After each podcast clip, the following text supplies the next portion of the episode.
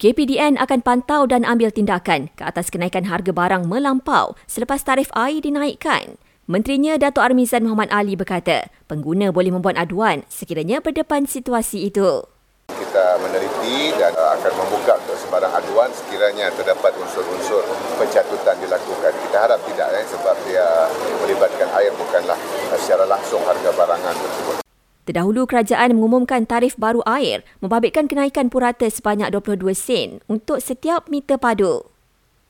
Dalam perkembangan lain, kerajaan akan laksanakan pengambilan penjawan awam secara lantikan kontrak sehingga kaedah lantikan baru diperkenalkan. Ketua Pengarah Perkhidmatan Awam berkata, ia juga dilihat mampu mengurangkan tanggungan fiskal negara dalam tempoh jangka masa panjang.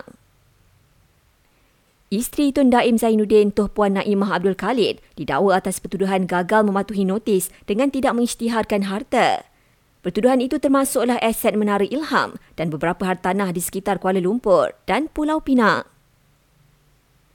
Mulai 2029, kerajaan tidak lagi membayar caj servis penumpang kepada ERL yang mengendalikan perkhidmatan KLIA Express dan KLIA Transit. Sebaliknya, IRL akan melaksanakan kadar tambang berdasarkan pertimbangan pasaran. Seorang lelaki warga Pakistan didakwa atas tuduhan merogol dan merompak seorang wanita di jejanta stesen KTM di Serdang.